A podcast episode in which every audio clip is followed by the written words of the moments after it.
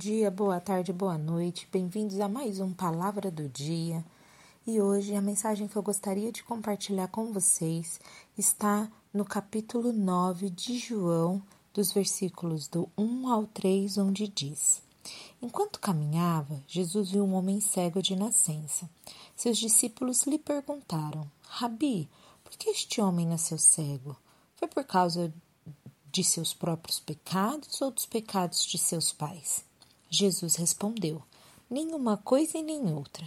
Isso aconteceu para que o poder de Deus se manifestasse nele. E o versículo que eu gostaria de destacar aqui é essa resposta que Jesus disse: Nenhuma coisa nem outra. Isso aconteceu para que o poder de Deus se manifestasse nele. Bem, muitas vezes é, estamos sempre em buscas de respostas para situações que acontecem na nossa vida, seja uma dificuldade, seja alguma situação não muito esperada, muitas vezes até uma situação ruim. Queremos trazer justificativa para tudo, não é mesmo? Para tudo a gente quer uma resposta e muitas vezes uma resposta mais racional mesmo. Ah, é porque fez isso ou é por conta daquilo. Mas nesse contexto aqui, Jesus está sendo muito específico do porquê aquela situação.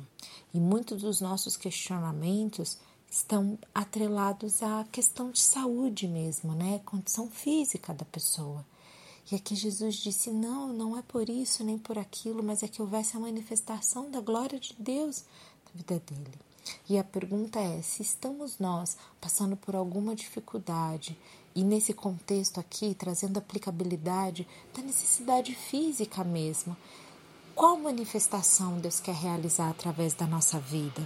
O que Deus está querendo nos dizer? O que Deus está querendo revelar ao mundo através das nossas vidas? Ou através desse ente querido, essa pessoa que você ama tanto? Existe um propósito para tudo.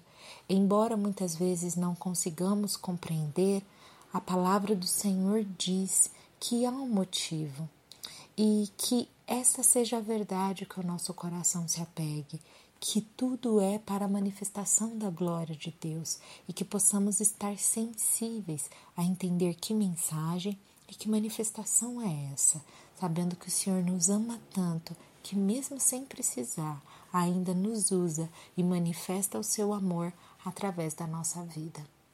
Que o Senhor te abençoe.